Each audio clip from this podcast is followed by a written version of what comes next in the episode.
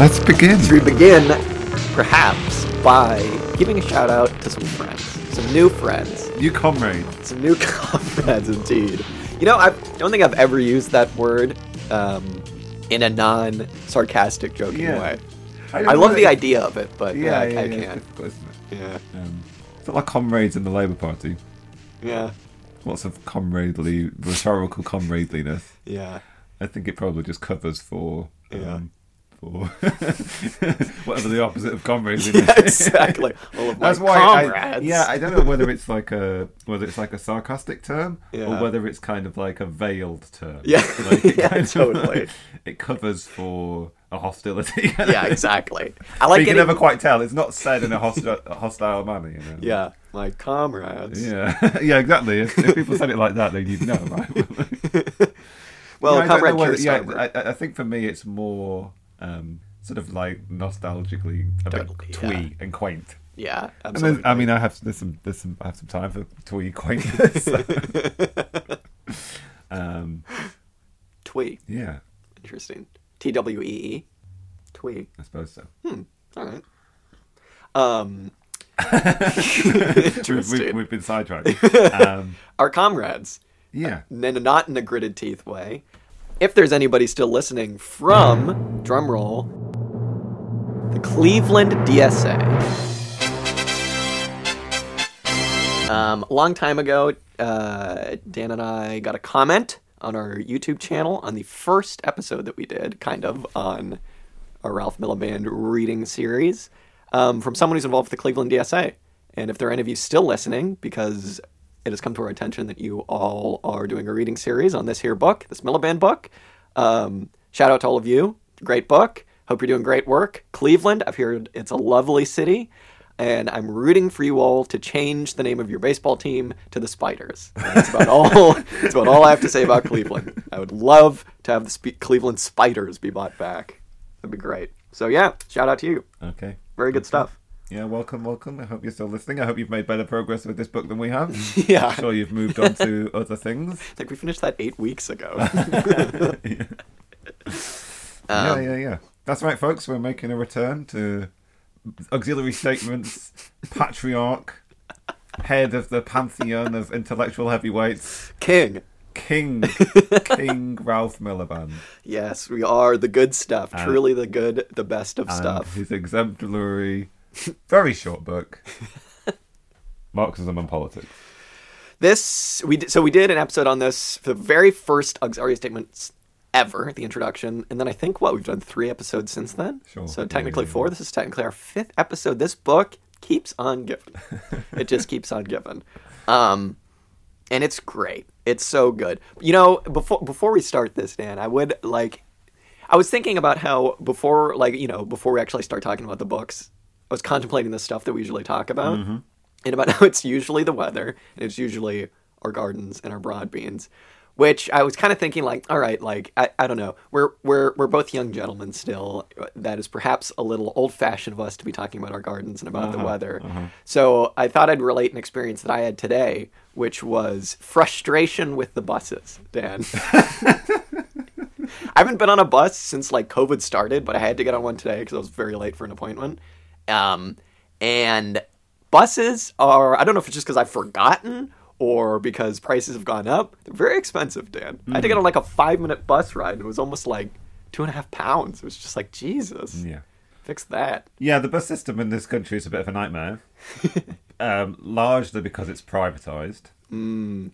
And um, thus, if you live in an area where there's lots of sort of rural routes, mm. um, anyway, rural areas tend not to be well served. Sure. Or at least, uh, when I say rural, I just mean anything that's not metropolitan. We obviously don't live in a uh, a rural setting, but like it's yeah. quite a rural county, and yeah. Uh, yeah, it's a nightmare for anybody who anybody who doesn't live in London, mm. um, and it isn't accustomed to having a city-run bus service with yeah. a with a with a standard rate fare. Then buses Heavily coming every five minutes. But yeah, buses coming that come on time. Yeah. Um, whose whose anticipated arrival is announced by the bus um, person shelter. Um, you will not know. Yeah, the the trouble. Yeah, the, tr- yeah. the troubles. I, I mean, I I just don't. I don't use buses. I also um, I, I dislike buses. Also, I th- I th- I think largely because they remind me of the the mundane, mm-hmm. the the the trip to school. Oh, okay, the trip sure. to the the shops, mm. kind of thing. I think I think perhaps. Um, My distaste is is buses placed in in um, con- contradistinction to trains. Oh, okay, if I sure. can take a train, I will automatically choose a chain, train over a bus. Imagine if I took the train up the hill. Stop off. Because trains take you exciting places. Absolutely. You go on your holidays on train. Well, sometimes. Yeah, yeah, um, yeah. Buses take you to school and work. It's a good point. Trains go go to interesting places and do interesting things. Yeah. Yeah, I'm a, I do have a slight sort of like, so I suppose like a, probably quite a pompous class sort of like prejudice against buses and toward trains. Like, I, I mean, trains know. are the better form of transportation. Yeah. That's, that's, that makes sense. Um, although I know what you're saying, but I, since I never really took the bus other than to school back home, because bus is not the best system. Um, I only took the train, I don't know, like maybe ten times, something like that growing up. Um, nah, that's not true. More than that. Um, but not a lot. It wasn't a regular thing. Um, here, buses kind of remind me of exciting things because you can take it to the sea. Mm. Haven't really had access to a car since I've been here. Um, but yeah, mainly it is just like into appointments and stuff. And trains are like, oh my God, going somewhere cool. Look at that. Uh, anyway, buses, love the concept. Um, too expensive. Yes. Buses, too expensive. Yeah, yeah, yeah. Um, a vital service. Oh, absolutely. For people. Mm. I love the fact that, that they're all double-decker, too. Me. yeah, yeah, exactly. Very surreal doing something that I haven't done because of COVID again. Uh-huh. It was just very surreal. The only other people on the bus were, like, two old people. It's very, very strange. Yeah, but yeah, buses, like, it, particularly in the middle of the day, seem to be mm. the sort of the, the, the, the, the favourite haunt of the uh, the, uh, the elderly, the retiree. Yeah, yeah. Um, mm. Septuagenarians and above. Yeah. um, may en- only may enter. Uh, yeah. Playing their music very quietly at the back. Yeah, yeah, exactly. Um, but anyway, love a good bus. Our bus comrades, driving the buses. Well done driving those buses. I don't know. That's not something I could do. It seems crazy, driving a bus, especially here. It just seems nuts. nuts. The road's very tiny. A lot of cars, people. I'd wind up hitting something. Yeah, I watched one driving past when it was snowing or icy. Or yeah, I know. Like, I'm just, I can't believe, like, it's terrifying, terrifying to watch. Crazy, yeah. Ice is gone. No more snow. We're back to our usual wet, rain, and wind. Back to wet. Back to wet and wind. Um, so that's good. That's the update about the weather. Um, my beans, I literally thought that they were all going to be dead. Went back, post-snow, all alive and doing great. Hooray. What a phenomenally uh, rugged bean. I'm very surprised. Covered with like a foot of snow for like several days. All survived. Well done, beans. Um, all right. Check, check, check. Beans, weather, comrades, Cleveland, the spiders, uh, buses. buses. It's checked it all off the list. Um, so, yeah, Marxism and politics. Not a lot of bus talk in here, which I was a little upset about.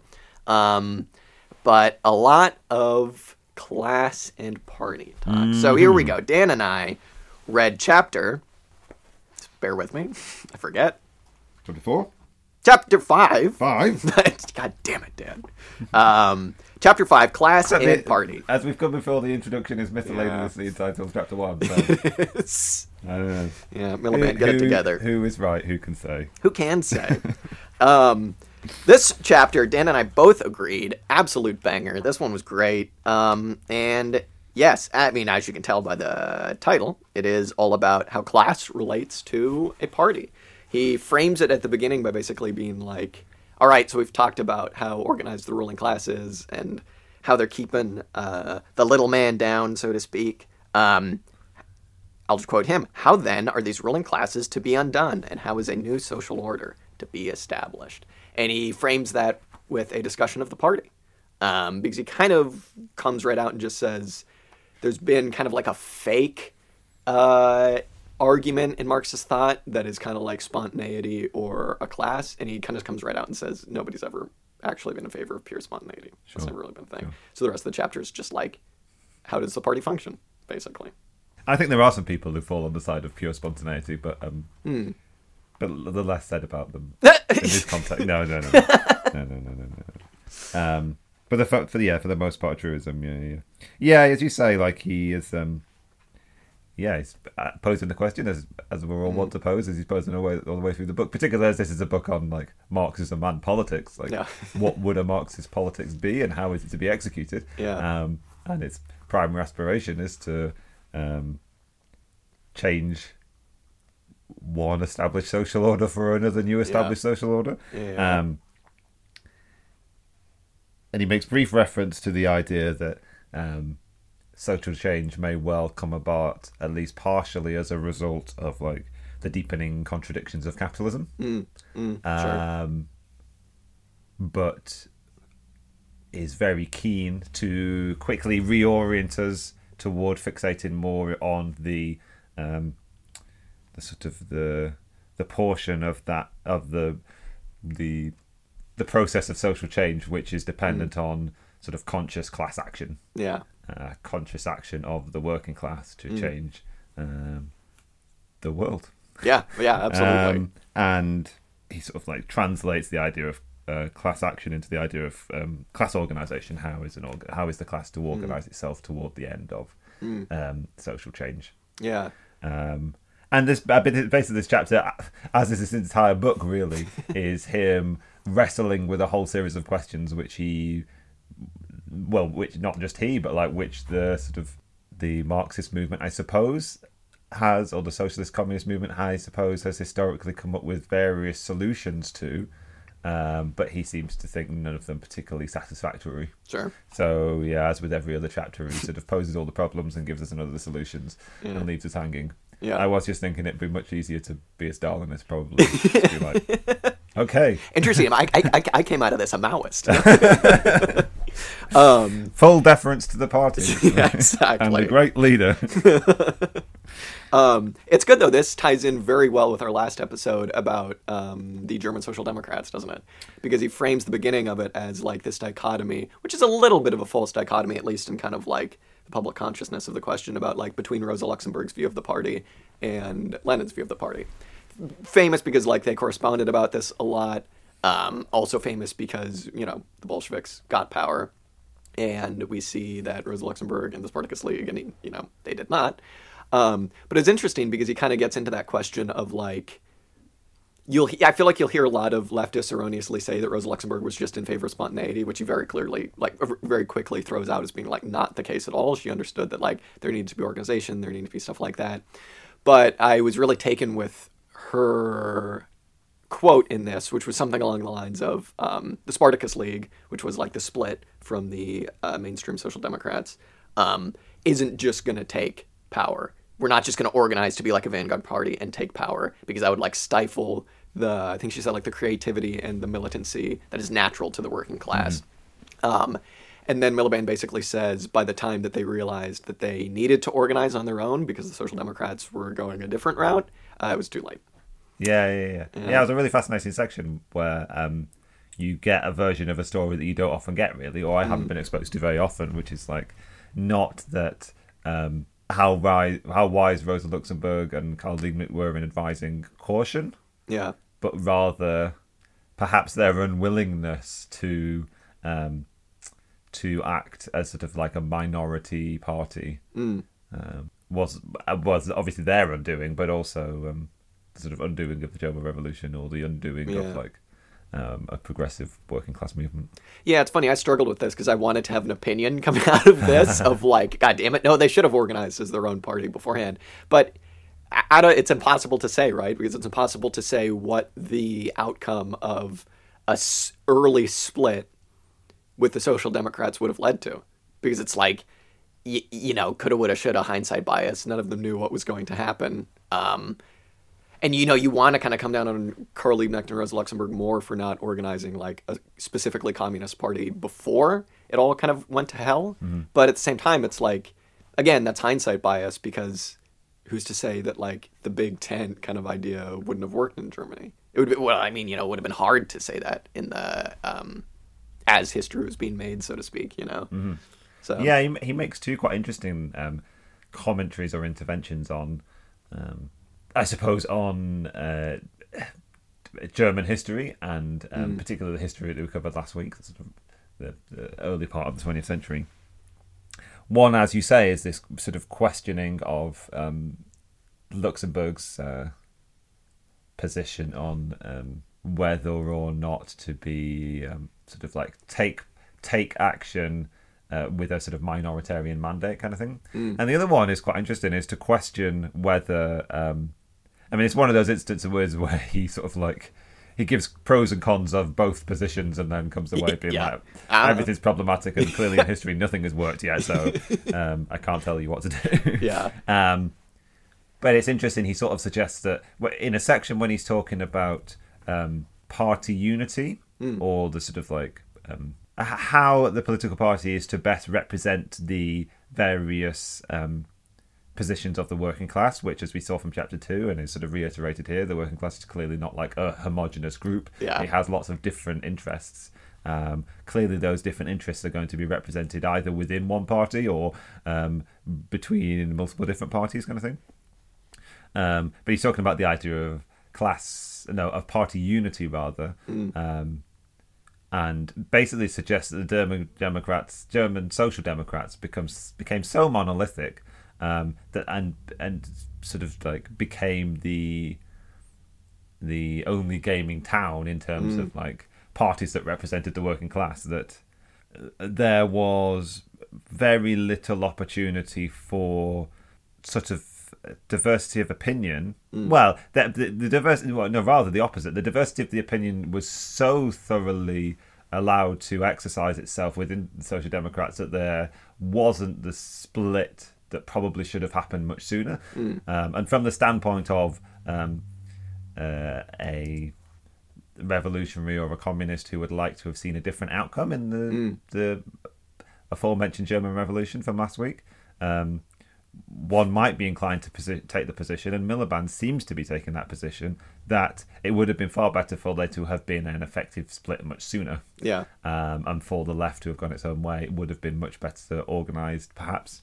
Mm. It might have been able to develop um, more support amongst the working class, rather than, as did happen, like the split happened very late and the uh, Social Democrats managed to carry a huge amount of support from the working class and from lots of other sections of German society, mm. um, which allowed it to effectively sort of solidify itself as the new party of constitutional order of the Weimar Republic and crush, yeah. the, crush the, the revolutionary workers' movement. Yeah.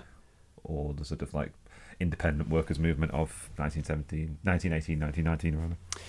Yeah, yeah, yeah. I mean, absolutely. It's it's that question of like, how do you create a party which has the goal that everybody like has to agree with of like instituting socialist change while still allowing for that diversity of opinion, you know, and and also like it's still allowing the party itself to be dynamic. Yeah. I mean, we were just saying before we started recording that like so much of this smacks of Miliband framing this whole discussion of the party as like an organizational one, kind of, because you get like, it seems like the subtext, at least to me, was like an organizational question. It was like, how are we explicitly going to organize to uh, complete our goals? You know, because he gives all these examples. He talks about Stalinism, he talks about Lenin, he talks about uh, Maoism as basically just like failures, more or less, in terms of like organizational uh, theory.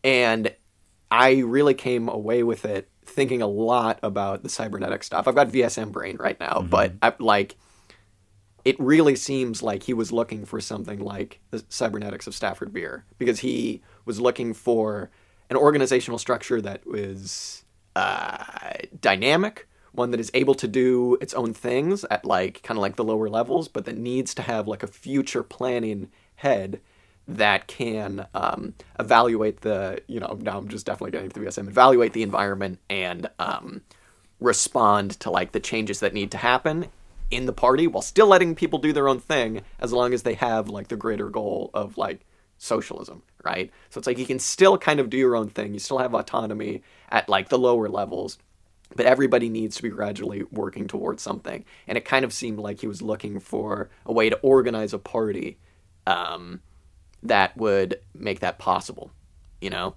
Maybe it's just because we read these things right after the other, but I was like, he's looking for something like this. He's looking for something, you know, how to organize a party. I mean, certainly um, a lot of the the issues here do lend themselves to um, the, the kind of question you're saying, right? Like, how mm. how easily could you map, or what what kind of model would like cybernetics provide for mm. organising a socialist or communist party or social democratic party or a party of the working class kind of thing? Mm. Um, for me, a lot more of the the a question that hangs over a lot of this is um, how do people whose um, politics demands certain things of uh, the working class that the working class doesn't seem always able to mm. provide? Yeah.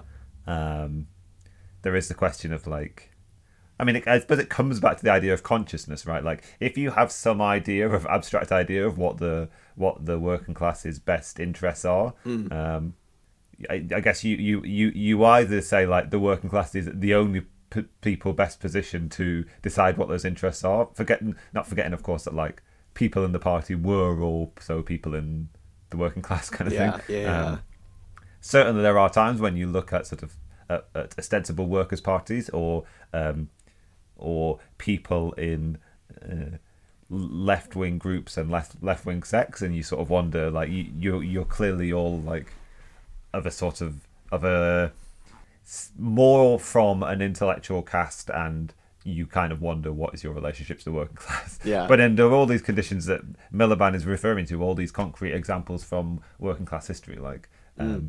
the party can't be seen to be something which is not made up of, at least in part, of members of the working class. Mm. Um, but it, at the same time, the the problem is still like how well you, can the working class be expected to fulfil this role which it has been given by yeah. um, Marxist theory. Mm. Um, And it uh, and the, the answer doesn't necessarily have to be yes or no, right? Mm. I mean, a lot of what is being what what is being um, struggled with in this dichotomy between class and party is like, um, what is the what is the nature of that relationship, and um, where do the various burdens of various activities lie? Yeah, um, yeah, and various people in sort of. in socialist history, various actors or various theoreticians have sort of like put the emphasis in different places, right? Like, mm. um, is, as you were saying, kind of thing, like, as as Luxemburg Luxemburg leaned toward, like, is the is the class the only authority which is responsible for um, creative and sort of like, I don't want to say spontaneous, but like, um, yeah, but the source of sort of like.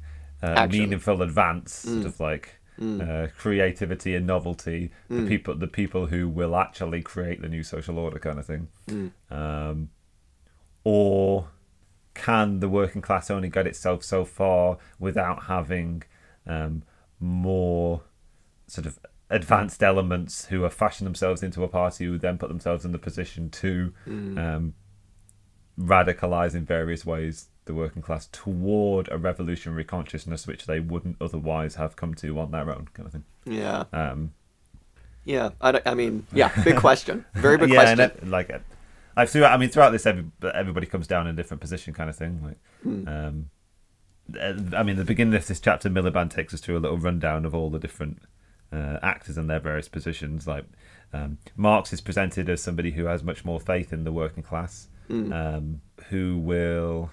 Talk of party and organisation, who isn't completely committed to spontaneity, obviously, um, but um, at least thinks like, to sort of paraphrase the quote of his, like the the liberation of the working class is the work of the working class themselves, kind of thing. Mm. Um, well, I think I think I like I don't know if I speak for you as well, but I've definitely been surprised at like the levels of spontaneity that have popped up throughout our readings. Sure. Um, certainly with the uh, German Revolution, I was very, it's just like, oh, the councils just happened. Sure. And I mean, yeah. that obviously happened in Russia as well, um, nineteen oh five and nineteen seventeen. Um, And I mean, yeah, I guess the question is, right, like, to what extent does the party steer and guide that and latch on to it in moments of crisis mm. um, without becoming this kind of, like, is a word that pops up again and again in this book, this, like, catechism of, like, saying what is right and what isn't right, and, you know, that has its eventual, like, culmination in Stalinism as, like, uh, borderline, like, thought police, basically being, like, you have to adhere to this culture, you have to adhere to this art, you have to adhere, obviously, to this politics, the style of doing everything. Um, and it's funny, right? I mean, the different examples we get of people trying to circumvent that. Um, I really uh, am criminally underknowledged, if that's a word, in, like, the going-ons in communist China. Um, and so the section here where he was talking about Maoism and Mao were awesome in the Chinese Communist Party. I loved the idea of, like, Mao being very concerned that that was what was going to happen with the party, so there was constantly this, like, self-criticism. I was just saying to you, Dan, I always thought that was, like, a bit of a meme of Maoists, but it's, like, very funny to see him talking about, like, how it actually took place. Um, but, I mean, again, like, when he says that, like, when there's all this self-criticism in the party, um, the Chinese Communist Party, that, like, it didn't attack the problem at its roots. It just kind of, like, attacked the outcomes of the problem, where it was like, these damn party leaders, you know, your hair is too long, I don't like the way you're running these things, uh, or I, whatever their complaints were, um, that it's like getting rid of, you know, regional party leaders isn't attacking the problem of how it's structurally organized or even like how you're maintaining your revolution. So again, that got me thinking about the V S M again, but mm-hmm. funny.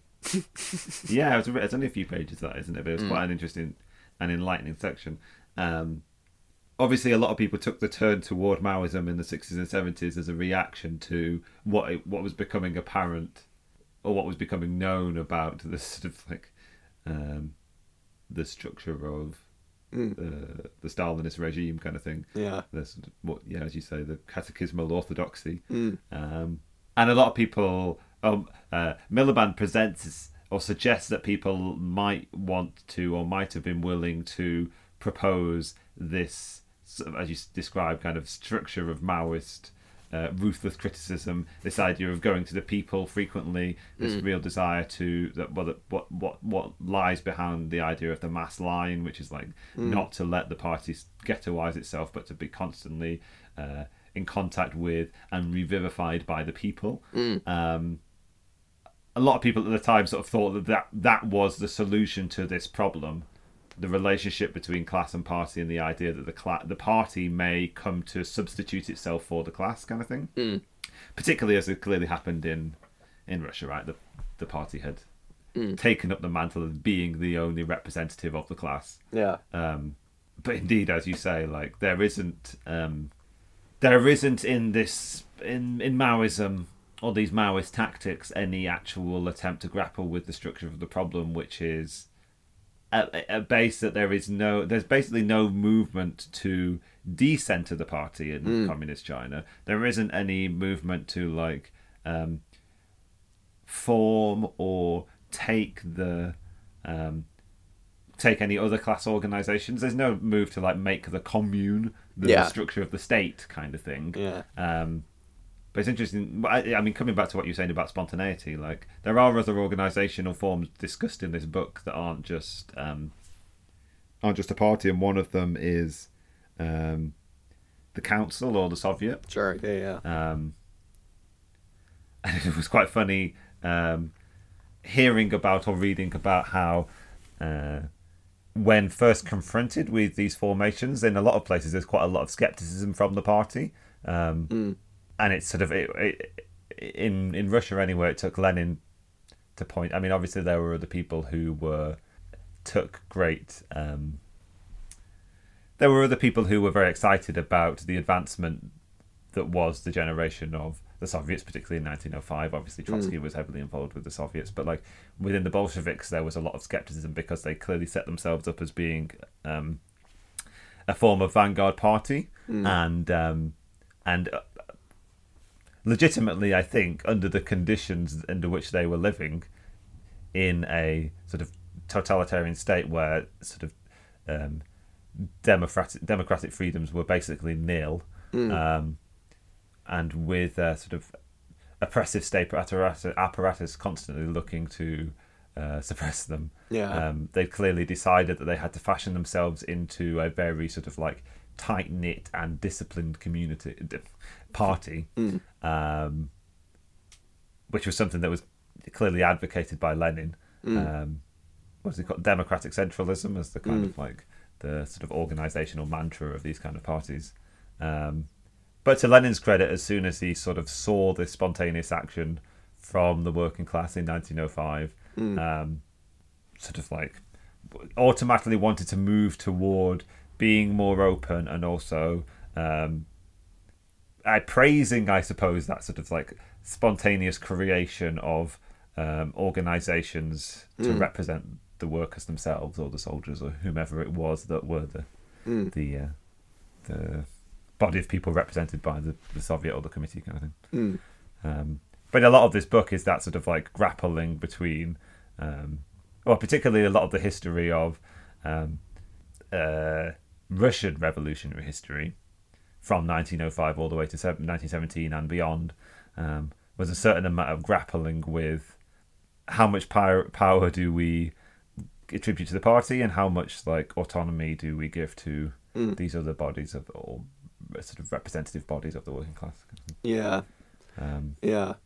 Yeah. Or at least how do you structurally organize your movement so that that is built in while still not just overpowering and derailing your movement, right? Sure. Yeah. I mean, this is, um, I mean, yeah, I mean, I mean, in a lot of ways this is, you, you certainly could sort of like take different aspects of this and apply positions, positions within the viable systems model mm. to, uh, different roles that need to be fulfilled to some extent. Mm, yeah. Um, yeah, like, because it, it is funny, right? It is like, I'm sure we've all at least had experience with it, maybe even just like seeing these types of movements get derailed or distracted, I feel like is a better word, because everybody has something that they want to focus on the most in, whether that's in uh, D S A or whether that's in other organizations where it's really easy to expend a lot of energy. I don't want to say too much energy because a lot of these things are things that are necessary that need to get done and need to be focused on, um, on issues that aren't central to the goal of like bringing on socialism, right? So, um, but and again, like I don't mean that as any kind of criticism because, for example, like some of the movements that have kind of been bought up organically in, where I'm from, have focused very much on regional issues because they have to, right? Because it's like, if you want to get people to listen to you, you have to like go where people are and, uh, you know, focus on what their problems are. Um, but it's like, how do you then make your movement one that isn't solely focused on those problems, right? Whether that's like uh, pollution in your city or, um, uh, you know, destruction of the environment or something like that. Um, And again, like I suppose if you were to map this onto the V S M, there is space for everybody focusing on their own thing and autonomy. Um, and you can really feel like you're part of almost like two different organizations. I'm just I'm just kind of like spitballing this, but it's like if you were to focus on, say, like there's a dam where I live and it needs to get removed. Um, it's totally fine for like the a part or a section of that greater movement to focus on that while still being part of this bigger movement mm-hmm. without getting distracted, I suppose. Maybe. I mean, maybe that's a little utopian, but it's like you would want to build your structures so that that's possible, at least. If that's possible. I don't know. That's mm-hmm. ideal, I guess. Um, and, another, yeah, I don't know. On that on that kind of same line, uh, it, I think anyone still calling themselves like an M L perhaps will not... Uh, don't really come off great in this chapter, because it's. I think that a lot of Miliband's point was also like... Say what you will about Lenin, say what you will about his organizational work.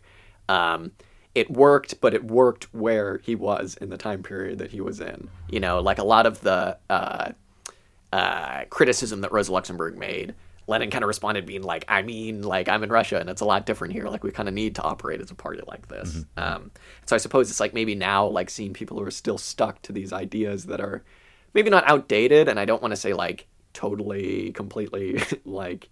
not useful, because they obviously are, but it's like you need to understand that these structures need to be a little bit more dynamic than just focusing on where the socialist revolution worked in nineteen seventeen. You know what I mean? I don't know. Call me crazy. Call me crazy, but I think that's like borderline hero worship, just because, you know.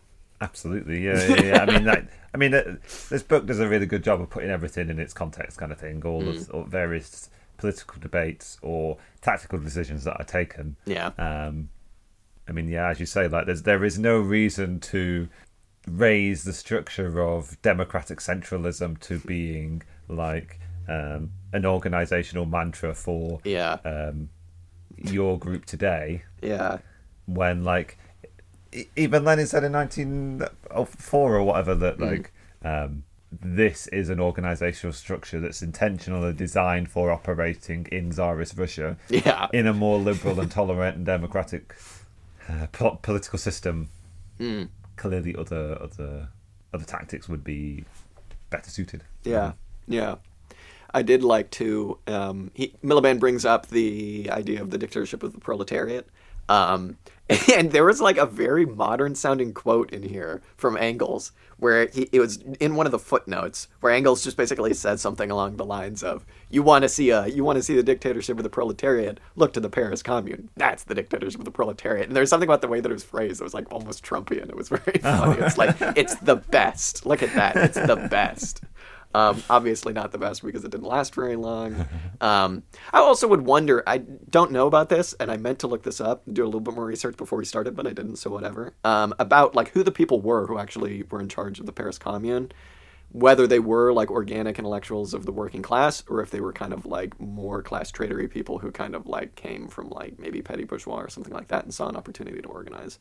Um Regardless, though, it was interesting. He gave like some examples of why the Paris Commune was a very good version of the um, dictatorship of the proletariat. It was sure. because they really tried to not elevate the people running things to like their own class. They're all getting paid as much as like, you know, everybody else was. And they had, as much as there were terms, they were very short and you could be recalled and blah, blah, blah, blah, blah. Um, well, perhaps didn't work quite as well because of how things ended there and the, a little bit of gridlock. But yeah, I don't know.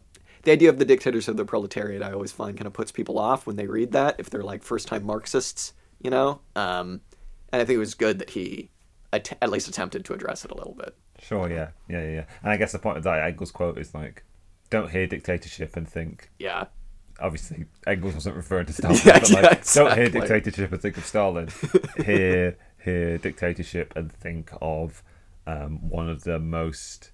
Um, sort of impressive democratic experiments mm. of the nineteenth century and sort of mm. like first instantiation of um, a independent working class movement, like trying yeah. to create a new world for itself mm. uh, along principles which better suited uh, its existence. Mm. And that still um, were very much stamped with previous forms of government, with like representatives and legislative bodies and stuff like that. Sure, so yeah, yeah. Not... And yeah, I mean, one of the things that seems to be the big takeaway of that is like, um, to move away from a um, a form of political representation which is alienated from you, mm. and to make it one which is um, which you're in much better contact with, and that's achieved by things, as you say, like paying democratic representatives a worker's wage, but also like um, having delegate delegates be recallable mm. um, by sort of like. Sub meetings of the masses or what have you. Mm. Um, what was quite what what I found quite interesting about well, one of the things which I took away from that discussion about the Paris Commune that's featured in this uh, somewhere is that I'd always imagined that I'd always I'd some way I've somehow come away with the understanding that Marx's response to the Paris Commune was um, the communards were insufficiently organised and that's why mm. the revolution failed. Mm. Um, But I suppose that must be a later Marxist interpretation of events because mm. it's made very clear in this that like Marx has no interest in um, criticising the the commune from that angle kind of thing, mm. and is much more interested in using an example as sort of praising the um, the creativeness of the working class, mm. which Miliband sort of emphasises is like Marx is in in in in in. Uh, weighting the balance between class and party. I might have already said this, like mm.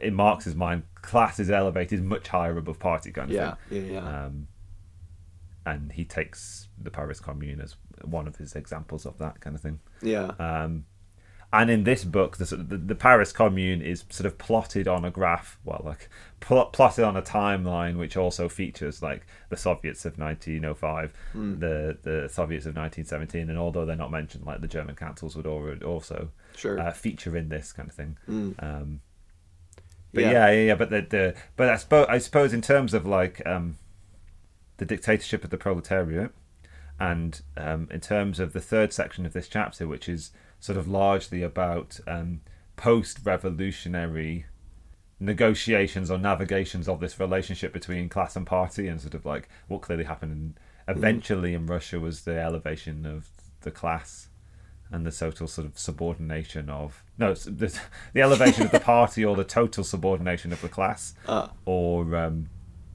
or a better way to look at it might be just like a total abolition of even the distinction between party and class. Yeah, um, yeah. Such that the question of like, has the party substituted itself for the class, was a question that couldn't really even be asked, kind of thing. Mm. Um, but in terms of creating a post-revolutionary state, the question quite often becomes like, how is the party to relate to the Soviets and other sort of like uh, representations of of the working class?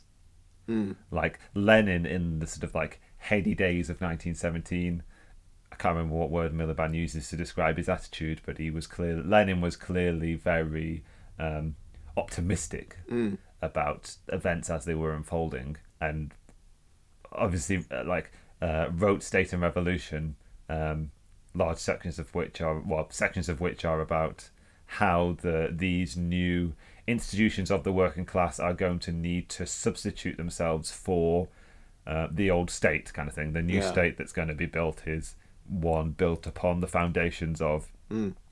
uh, collective mass mass participation in representative bodies, um, that is sort of Soviets and councils, kind of thing. Mm. Um, clearly, as events developed, um, no such state mm.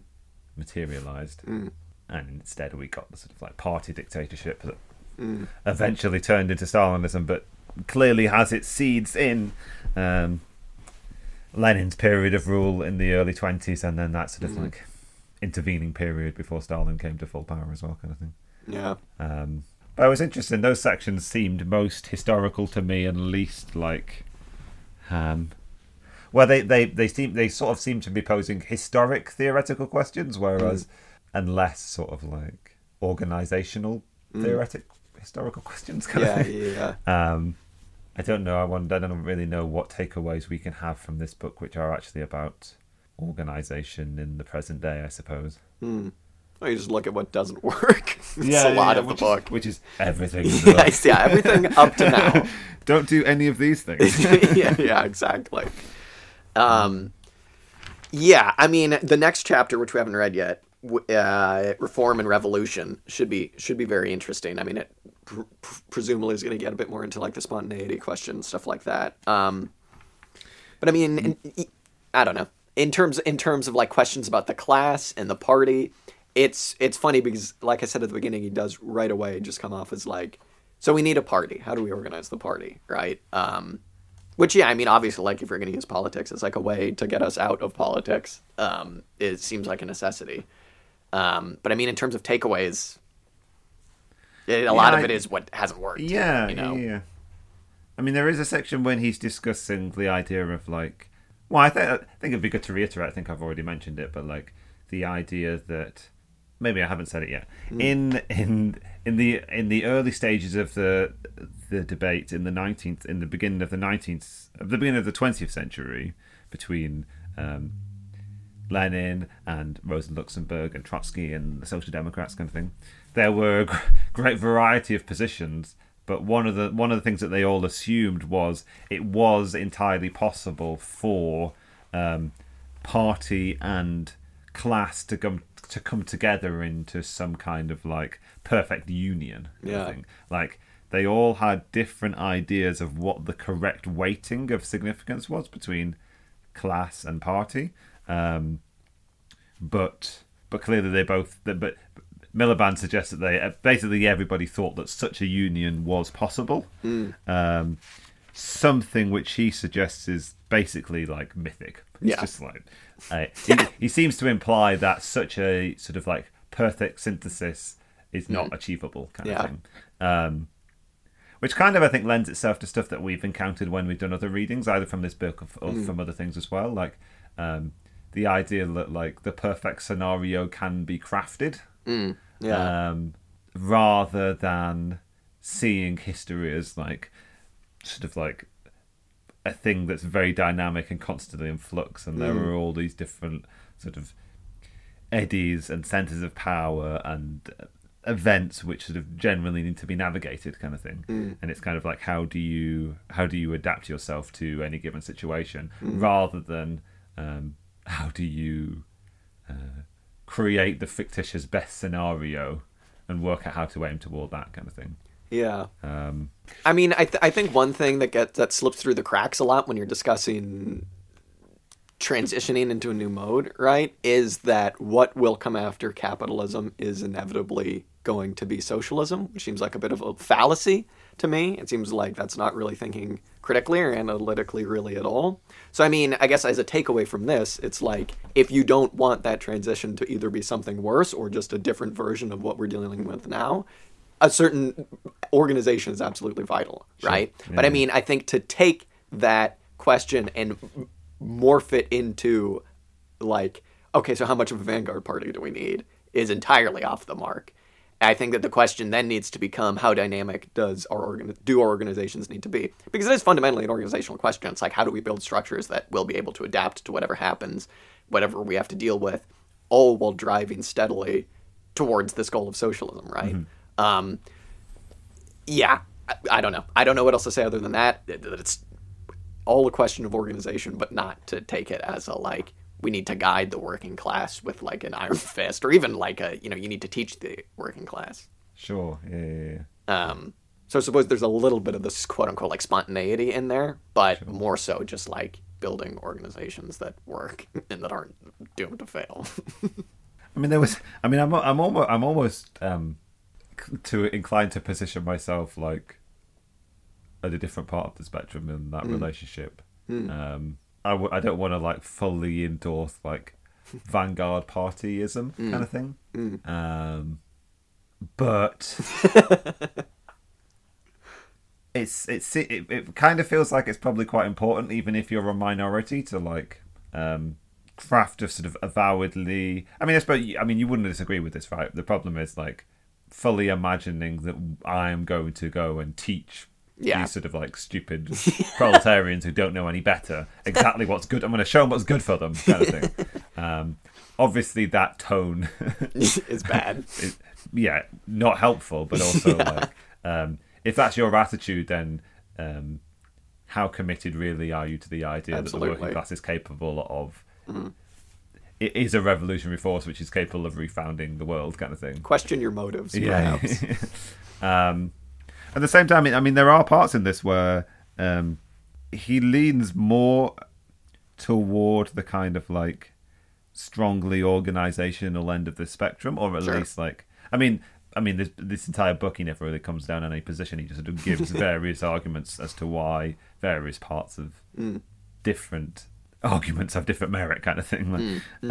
Um, but he does seem to suggest, I, I mean, after querying whether the idea that like there can be a perfect synthesis between party and class is possible, and he sort of suggests it's kind of mythic, mm. um, he does take up this idea of substitutism, um, whereby the party substitutes itself for the class to some extent, and does wonder whether certain, some amount of substitutism isn't essential. Mm, sure. Um, it's not something to be entirely pulled back from to some extent. And then there's a disc- discussion, I mean, you just said something quite interesting about, um, well, you were saying that the next chapter is about reform and revolution, and I was thinking a little bit, whilst I was reading the sections on the nineteen seventeen revolution, I was mm. sort of beginning to just query, like, query revolution in general. And to some extent, sure. it's quite useful, right, that, like, um, it's quite helpful for us that we perhaps live in a different age, kind of thing, or at least we don't live under a dictatorial regime, kind of thing. Mm. Or if we we go back to things we've read previously, I think sections of uh, earlier sections of this book where Miliband references Marx as saying like, revolution is serviceable for some countries that still live under dictatorships, but plausibly there are other roots in mm. more democratic regimes, kind of thing. Um, this is something for a future question. Like, do we live mm. in a sufficiently democratic regime? What should our relationship sure. be to revolution? Mm. Um, but reading the sections on nineteen seventeen in this really made me query um, revolution as a strategy. Mm. Um, particularly because the Bolsheviks were clearly clearly had to operate um, as a minority, and it's something that this is another thing which Miliband said that was really making me uh, that sort of hinted toward him um, validating sort of like I suppose hard vanguardist or minoritar- minoritarian politics. He sort of suggests that like revolutions are always made by minorities, kind yeah. of thing. Yeah, yeah. Um, which really put a big question mark in my mind, was like mm. the I guess in nineteen seventeen the the the Bolsheviks could uh, draw on um, a kind of like rhetorical or imagined sense of mass support that came from their relationship to the revolution, kind of thing. Mm. Um, and if they had have been able to institute um, Soviet democracy as imagined by Lenin. Mm. Um, then maybe that would have been a movement toward like a regime that had uh, mass support on authority. Mm. Um, but but as it turned out, I mean, obviously the like uh, hint- history intervened in particularly brutal ways. Sure. Um, and I don't intend to pass any judgment on the Bolsheviks at this time. Mm. um, table that. um.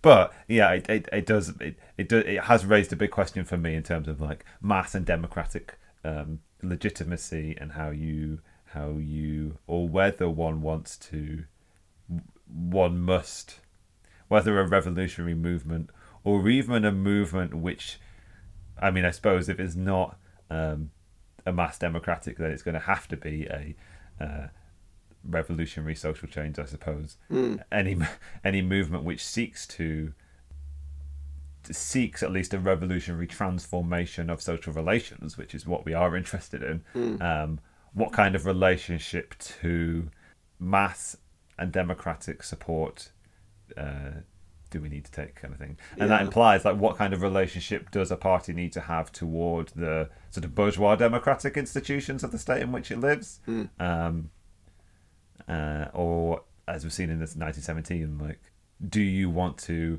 sideline democratic representative bodies in favour of um, a sort of like nascent and new and novel like collective representation of the working class that was the Soviet system, kind of thing? Yeah, um, absolutely. Lots of big questions. A lot of big questions. um, yeah, I mean, you bring up substitutism. I mean, it's funny. Like, let's just say, for argument's sake, that like. You could, in theory, map the V S M, as we understand it, onto like a political party, right? Mm-hmm. I mean, there's still going to be an element of that with systems four and five, right? With the meta system, obviously, because you would need to be. Yeah. I mean, it's like the question, as Miliband puts it right at the beginning, where he's like, the question isn't spontaneity or uh, organization. He's like, that's not the question at all. Um, it's the same thing. It's like, to get something done, you still do need, uh, you know, the smaller the better, honestly, like a group of people who can just make it happen, and we'll just decide, cut out the the chit chat and the banner and the debate and just go, this needs to happen for the betterment of everything. Mm-hmm. And obviously it's, you know, this is obvious, but it's like the point, you know, where do you draw the line there? How do you make that not dictatorial? How do you make it that whatever that body is, how do you make the meta system that's looking for the future um, responsible to the uh, class as a whole, to the movement of a whole, uh, as you say, big questions. Mm-hmm, mm-hmm, mm-hmm. Yeah, I, one of the things that I'm, uh, one of the things that I'm quite interested in when it comes to like the idea of forming a movement or a party is the idea of like um, revolutionary intent or revolutionary mm. desire to some extent. I could imagine one wanting to build a system which has an explicit commitment to. Um, to systems serving to allow an entity to advance a purely uh, revolutionary strategy, sure. where you would attribute to System four the kind of like the identity of the system as a whole and explicitly mm. revolutionary motivation kind of thing. Mm. Um, and defining what that means. Yeah, yeah, yeah, yeah. Mm. This, this book has certainly, certainly made me question certain things. Like, um, I've been thinking about the kind of like the idea of a mass party. So, like, mm. in this book, it's kind of described as um, modelled on the German Social Democrats, right? But one which was um, very large, but very broad based, um, and encompassing lots of like social forces. Um, and it, to some extent, even like various different classes, kind of thing. Mm. Um, and I'd sort of imagined that, um, I'd sort of interpreted or warped in my mind the idea of like a mass party being one which was um, a uh, representative of the working class, which included large members of the working class, a mass of the working class, who uh, who but the, whose identity to the party also represented their, their commitment and identity to the class to some extent. Sure. But there was also this question of like, how broad based do you make your movement, mm. and in what ways does that then compromise um, mm. your ultimate aims to some extent? Yeah. I mean, you bring up a point that even you're going to have to get into defining who can be a part of your movement and who shouldn't be. Yeah, yeah, yeah. Which gets into defining class, which we're not getting into right now. um, yeah.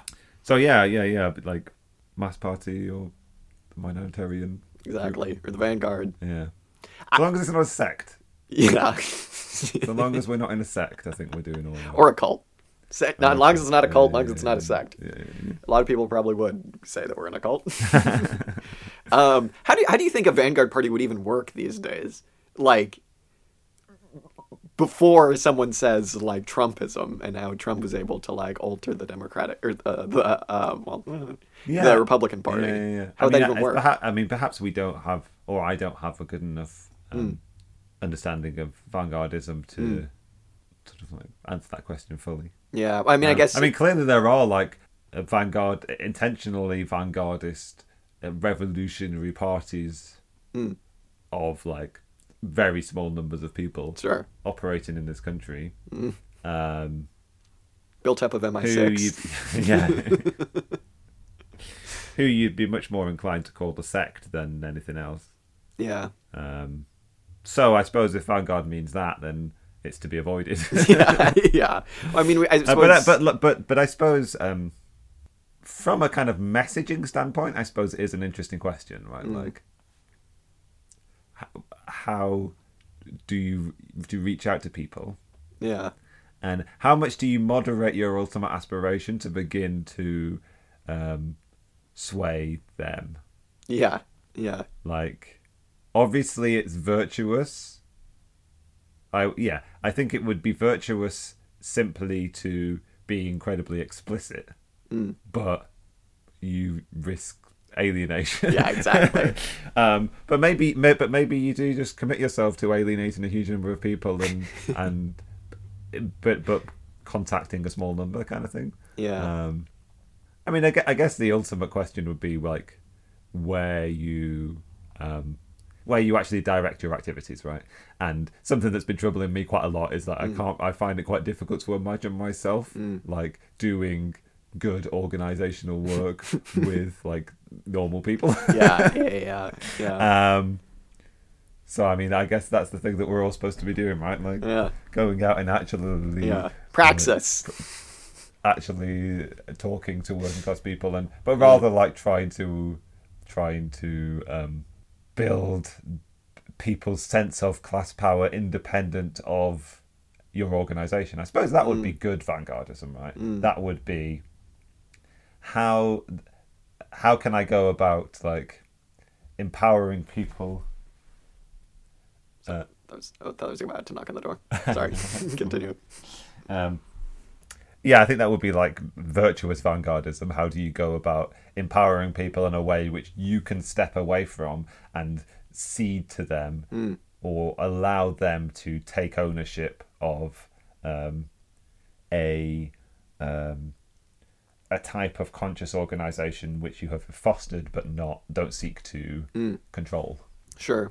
I mean, it's also like, how do you f- define vanguardism? Because if on one end of the spectrum, it's just Blanquiism, just being like, no, just us, everybody else out, we're going to do this yeah, for you, yeah. God well, damn it. There's a, there's a quote really... Which isn't Leninism. A, yeah, yeah, there's a little bit early on when Miliband's talking about... Um, uh, talking about Marx's position on these things, on the, on the idea of a party, and one of his stipulations was, um, as I keep saying, the party ought to be a sect, right? Mm-hmm. Um, and he, he quotes... Um, there's a short quotation where he uses he, he uses the phrase "alchemists of the revolution" kind of thing. Oh, that's cool. Which I would I, I assume I'm not sure I've not read the footnote. I assume he's likely referring to sort of like mm. Blanqui Blanquist yeah. inspired groups operating yeah, yeah, yeah. in France, kind of thing.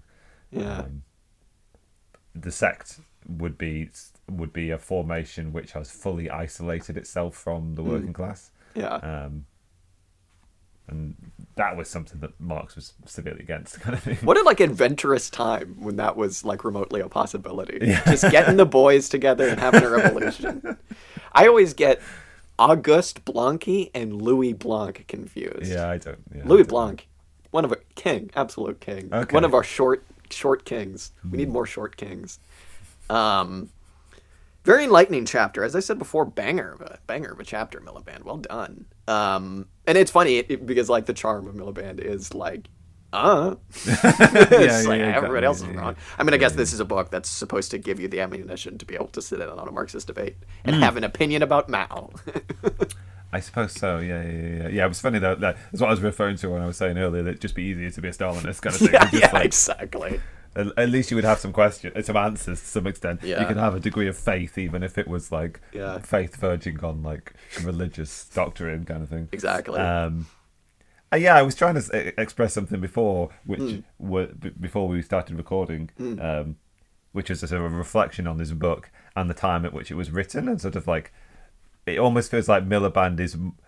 Cl- I mean, obviously Miliband would be still more tied to and affected by um, what's come to be referred to as like really existing socialism, kind of yeah, like yeah. the existent uh, socialist states that were still in the world in nineteen seventy-seven or when totally, this was written, yeah.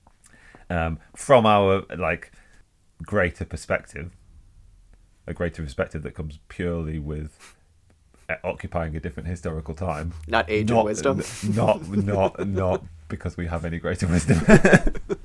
um, our superior perspective um, allows us to pass this book even more and pass history even more mm, and approach absolutely. it approach it more as a kind of like uh, sort of like feeding frenzy of yeah. picking and choosing as yeah. opposed to something that we're sort of like burdened to carry. Yeah, it's funny, isn't it? Though he does have a very Um, almost like modern perspective on a lot of this stuff, despite being in the weeds of like seventies when Maoism and stuff was going on, when the Soviet sure, Union stuff yeah, was going yeah. on. These are opinions that you'll find a lot of, you know, kind of level-headed people. Yeah, I mean, it's good. Because, I mean, we, we've talked, we've discussed this before, like the aspect of Miliband's biography, which is that he was never mm. part of any of these groups, or never really yeah. had a huge amount of truck with, like, um, I guess I don't know, like, yeah, the Third mm. International, or yeah, like, um, yeah, that sort of. That series of revolutionary movements that sort of and, and revolutionary communist parties that fashion themselves in yeah. the vein of um, the Soviet Communist Party. Yeah, yeah. Um, so he he's interesting as somebody who like lived in this period, but has a as you say, like mm. it feels like he has this different perspective, and I think that perspective comes from like being removed yeah. somewhat from yeah. these organisational structures and sort of various mantras, if not removed from that historical mm. time period itself. Yeah. Whenever whenever Maoism gets brought up, you know you're in for a good time. That's he reserves a lot of his ire for that. Um, yeah, good stuff. Nice, good, good, good nice, stuff. Nice, nice. Sad to think that we'll only have one more chapter good after book. this. Yeah. Very sad. I was surprised to to see that he died in the nineties. I don't know why. I was just kind of thought that like, I don't know, I just kind of saw his opinions as beginning, or not beginning, but ending kind of in the seventies, and it's like, oh, I'd like to know, I was just sure, saying this yeah, too, I'd like to know well, yeah, more how he it. developed post. Yeah, I'm not sure yeah. which of his books were written before this. Mm. This is the late, latter one of his, like, more well-known books, I think. Yeah. I think Parliamentary Socialism was written well before this, and The Class, The State in Capitalist Society is another of his books which was published. When did his kids first start getting into um, politics?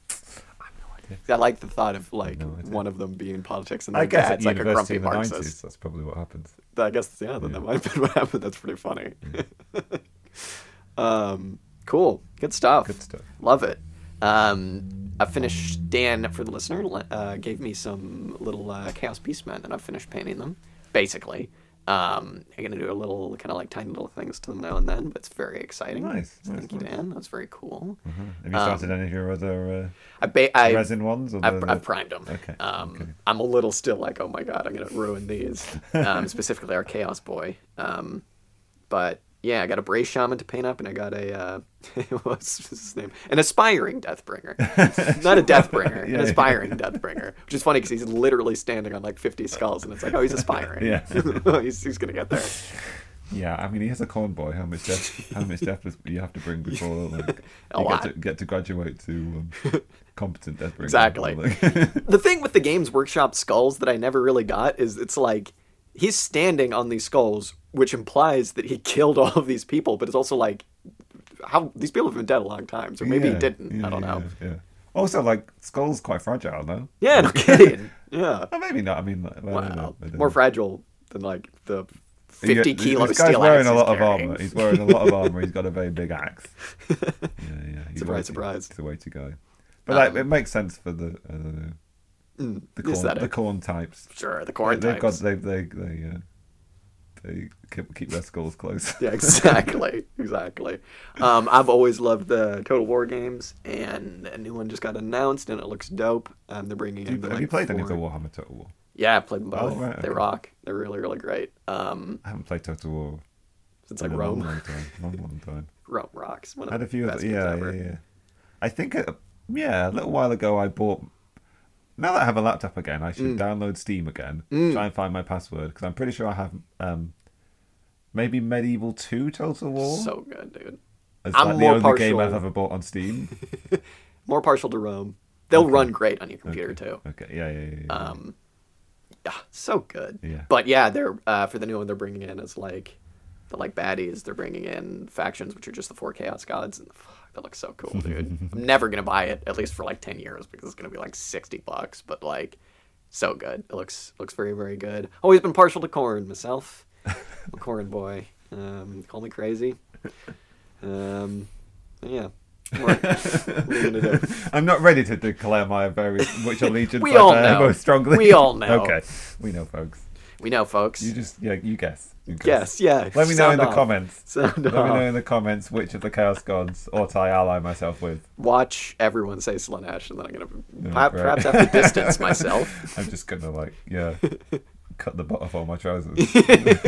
I will say, um, the official Chaos God of uh, communism is Zinch. For uh-huh. obvious reasons, I uh-huh. think. Uh-huh. For obvious reasons. The God reasons. of social change. Yeah, exactly. Um, and tentacles. And tentacle. Wait a minute, tentacles. Didn't sign up for tentacles. Um, I don't know. It's any... not my revolution is there aren't sufficiently many multicolored tentacles. are, there, are tentacles a Zinch thing? No, it's like bird wings and yeah, wings and, and yeah. Get that out of here. I don't know. Well, no, the, maybe the horrors are kind of like true. Make a good point. Got quite a lot. A lot of tentacles going on. Not a tentacle yeah, guy myself. Yeah. Um, yeah, yeah, yeah, yeah, yeah, yeah. yeah. I mean, Zeech is not committed to tentacles, but they are they are in... I mean, I was, I was about to gender the Chaos Gods. Maybe they're like... They're, they, they, tentacles are in their repertoire. Yeah, there you go. Yeah. Yeah. Along with, like, beaks and wings and all the good stuff. All the good all stuff. The good all stuff. the good stuff. Beaks. Very cool. Um, any any uh, Star Trek episode recommendations of the week, Dan? Mm. The, cue the theme song. Star Trek recommendation of the week. I did watch two Next Generation episodes. I watched both. I watched um, Unifications Part One and Two, which are Love. the ones that are about um, Spock attempting to mm. reunite the Romulans and the Vulcans sure. into one. Classic. One, into one. Mm. Um, partially inspired because um, there was an episode of the, in the new series of Discovery, which is Unification Part Three. What? Um, Didn't know that. And then that's led me to just start watching Discovery again.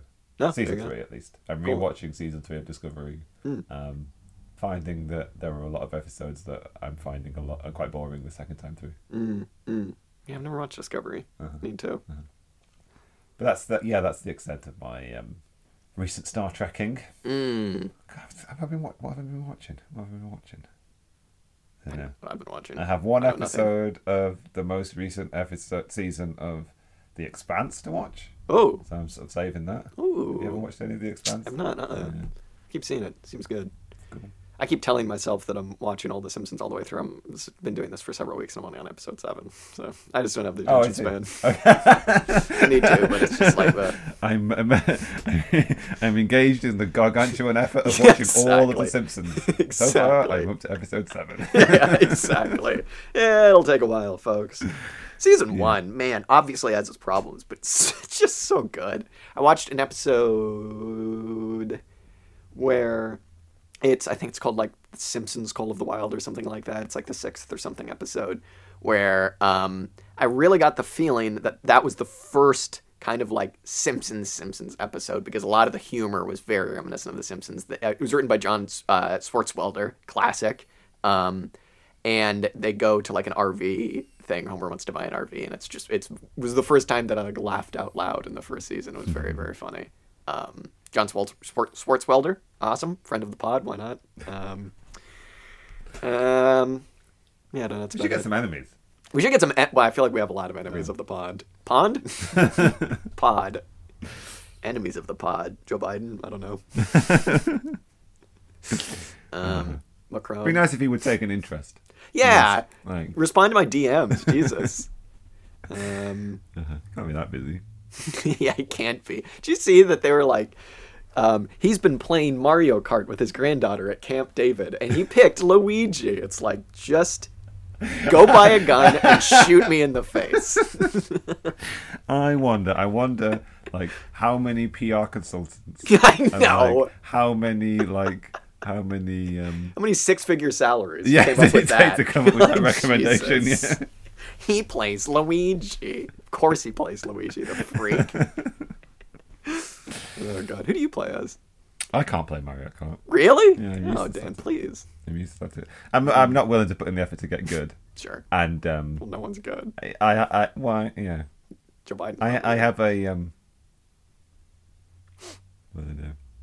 Well, I was about to say, I mean, I, I, I have a... Um, uh... an objection to anything that I'm not immediately good at. All right, fair enough. Or As at least like, com- like competent, I suppose. Yeah. I mean, I didn't really want to say that because like I'm engaged in an activity that I may or may not be good at and don't really want to incur the judgment of people. So this present activity was standing. Ah, oh, so good. All other activities. Yeah. Things that are like loosely sports related. Sure. Or... um. I guess video games an extension of sports. Mm. Mm. Um, if I'm not good at it, then I just don't. I don't try. You know what I, in a utopian world, would like to do? Utopian post-COVID world, start a softball league. That's like a dream. I'd love uh-huh. to do that. I think that'd be so uh-huh. much fun. I'd play. Yeah, let's do it. I'm a bit terrified of softball. We used to play softball um, secondary school, like P E mm. classes, mm. and um, it's a big ball. And it's a, a, and a metal bat we used to have. Yeah. And the metal bat would you'd hit it and the metal bat would like reverberate yeah, oh, in yeah, your that hand. Sucks, yeah. And the, like the possibility of like the ball like maybe hurting I just wasn't hands. good, but hitting your hand mm. or like because it's such a big ball, mm. the possibility of you clipping it on the bottom and it ricocheting up into your face is so large. Like, I, I mean, I'd rather play. Yeah, I mean, like, mm. I'd rather play regular scaled baseball, mm. except for the fact that I couldn't hit a competent pitch. This is the problem. Like. Yeah. I can I can hit a baseball thrown under. yeah, like, yeah, exactly. Um, yeah, yeah, yeah. Baseball easier than rounders, I think, in terms of like still, hitting the ball. Still don't know bat. What rounders is. You've yeah, explained it to me. Still don't base, know. Uh, it's basically just baseball, but uh-huh. like it's a smaller bat and you hold it in one hand. Smaller bat in yeah, one hand. Like, only that like that, and then. Oh my God, um, how big's the ball? Uh, yeah, but same size. Oh my God, same size. That scares me. I was thinking about this today, actually, because I played you, baseball. You can't really, like, hitting a baseball with, like, when you connect, like, it's quite yeah. satisfying. Like, sure. Thunk. Thunk. Um, I was thinking about this today. I played baseball until I was, like, thirteen or something, and it was funny because it's like, I, baseball is always my favorite sport, but then, like, man, once people start throwing competently and, like, above fifty, sixty miles an hour, I was just... forget this. This isn't fun. This sucks. This is horrible.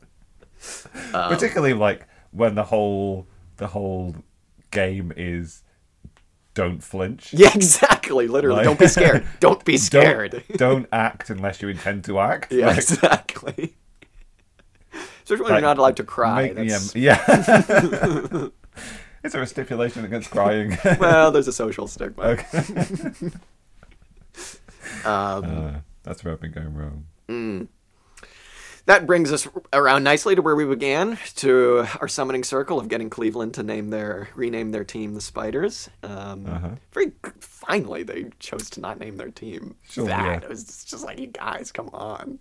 What are they um, called? What are they called? Cleveland football. They li- the, the thing that's funny is that they literally don't have a name, and sure, pitchers yeah. and catchers yeah, I, I believe reported what, today. Th- this like, it's cur- I find it curious. This um, uh, sense that American sports teams have that if they're going to change their name, they have to get rid of the old one and then like wait yeah. a little while and then announce a new one a yeah, little I don't while get later. It. That's like a new thing. I don't. They get try it. Not to ruffle too many feathers, I suppose. But like, I think maybe they're trying to ruffle feathers. I think it's like a thing where they're like dragging their feet to like uh, sulk. Like, you're okay. gonna make me change my name. I'm gonna okay. do it in the worst way possible, okay. kind of thing. I assumed it was more like we don't want to disgruntle all of our racist mm. fans. Yeah. Um, but that does make more sense. Like, yeah. they're, they're having a strop. Yeah. Exactly. Exactly. Okay. okay. So we'll see. We'll see what Washington's the Washington football team becomes, and we'll see what Cleveland becomes. Cleveland I'm really looking forward to it. I heard the Cleveland Rocks. This is kind of dumb because there's already the Rockies, but the Cleveland Rocks is kind of cool because there's the Rock and Roll Hall of Fame. Uh-huh. They can mainly have something like that, maybe. I'm still a Spiders guy. Uh-huh. All in on the Spiders. I don't know anything about Cleveland. Not many people do. Okay. It's in Ohio. Yep, there you go. Okay, I know that. It's probably very cold right now. Very, uh-huh. very cold. Uh-huh. Mm. I hope all of our complaining about the cold hasn't been too offensive to yeah. our Cleveland listenership. It was below zero, well, below zero Celsius for a while. Yeah. And then now it's, you know. Warm and wet. Yeah, warm and wet, exactly. You can complain about the weather no matter where you are. So that's how I stand. Yeah, yeah. And I do. Far be it from us yeah. to take it away from yeah. anyone. Tune into our to summer episodes where we're like, it's too hot. Never, never. Never. I love the warm weather. Yeah, it's pretty good. I like, I like hot. Mm, mm. Like, as long as it's like, if it gets above thirty, then it's it's pushing it a bit. But sure, like, yeah. Apart from that, yeah. It's all right. Yeah, it'll be fine. All right, well, I don't know. Anything else? Um, I think we've probably successfully recorded an episode. I think so. Read yeah. your Miliband, folks. This book, as we say every time, is great.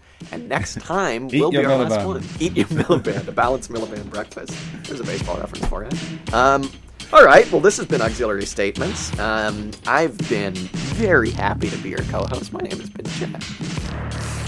I've been very delighted to be talking with Jack. Yes. Dan. Woo! Um, I don't know, we'll see you next time, I suppose.